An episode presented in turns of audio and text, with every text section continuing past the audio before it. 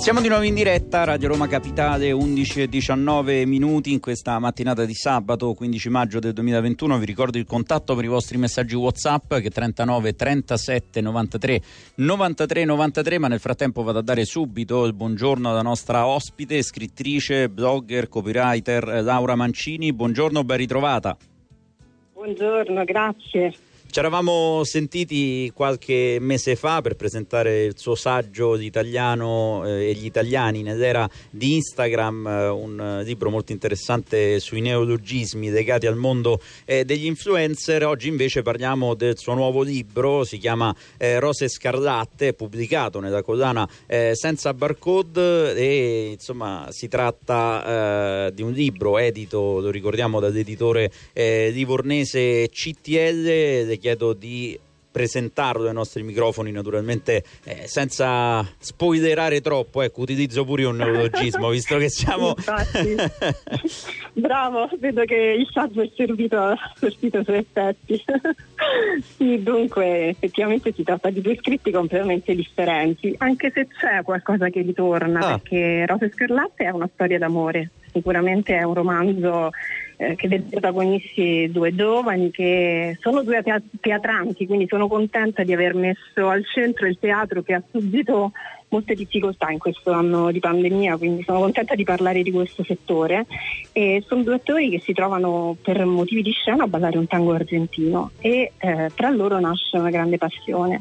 Ma quello che ritorna è la comunicazione, cioè una delle grosse difficoltà di questi due giovani è la difficoltà di comunicare, loro spesso comunicano tramite i social, tramite Whatsapp. Io torno spesso su questo punto perché mi mhm. accorgo che oggi a volte le, le coppie si spacciano su, su, Facebook, magari si lasciano su Facebook piuttosto che parlando di persona. E quindi questo è un po' il sunto, ecco. Oltre che si lasciano su Facebook o su WhatsApp con un messaggio, magari si lasciano anche per colpa di quello che succede sui social, esatto. magari perché c'è una foto su Instagram eh, di lui o di lei sì. dove un'altra persona mette troppi mi piace, no? quindi quei troppi mi piace esatto. vengono letti come una, una sorta di corteggiamento virtuale. Giusto, giusto. Beh, questo è sicuramente un racconto in cui i fraintendimenti sono proprio il centro. Eh, sicuramente è un po' più sofisticato come, come, come tipo di rapporto perché c'è molta poesia. Uh, sono due artisti, quindi hanno un linguaggio differente, magari rispetto a quello comune dei giovani, e però anche quello artistico può essere un, un linguaggio che porta a malintesi loro giocano molto con gli sguardi, con questa musica, con questo tango, è tutto un intuire, dedurre, ma poi non c'è il coraggio veramente di conoscersi. E il tutto è visto dalla protagonista Daphne, eh, che racconta andando a ritroso questa storia. Eh, e non farò spoiler se dico che finisce male, ma Aia. il lettore lo sa dall'inizio perché ah. la prima pagina racconta subito che la cosa non è andata a buon fine. Io ho voluto scommettere proprio sulla possibilità di trasportare il lettore e catturare la sua attenzione nonostante sappia che non c'è speranza per questi due tizi, però cerco proprio di trasportarlo nella, a ritroso nel, nel percorso che hanno attraversato questi due ragazzi. Ecco, parlavamo di quanto poi sia importante anche il, la comunicazione attraverso i social network di questi tempi.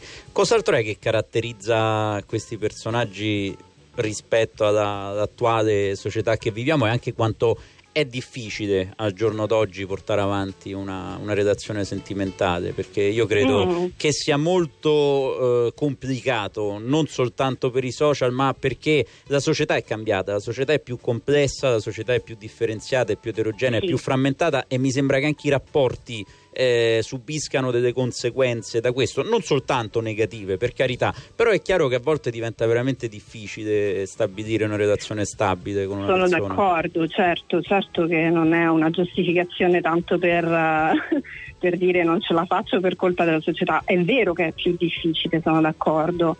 Beh, dunque, Daphne e Andrea diciamo che hanno probabilmente una grossa difficoltà a mettersi in gioco e a investire.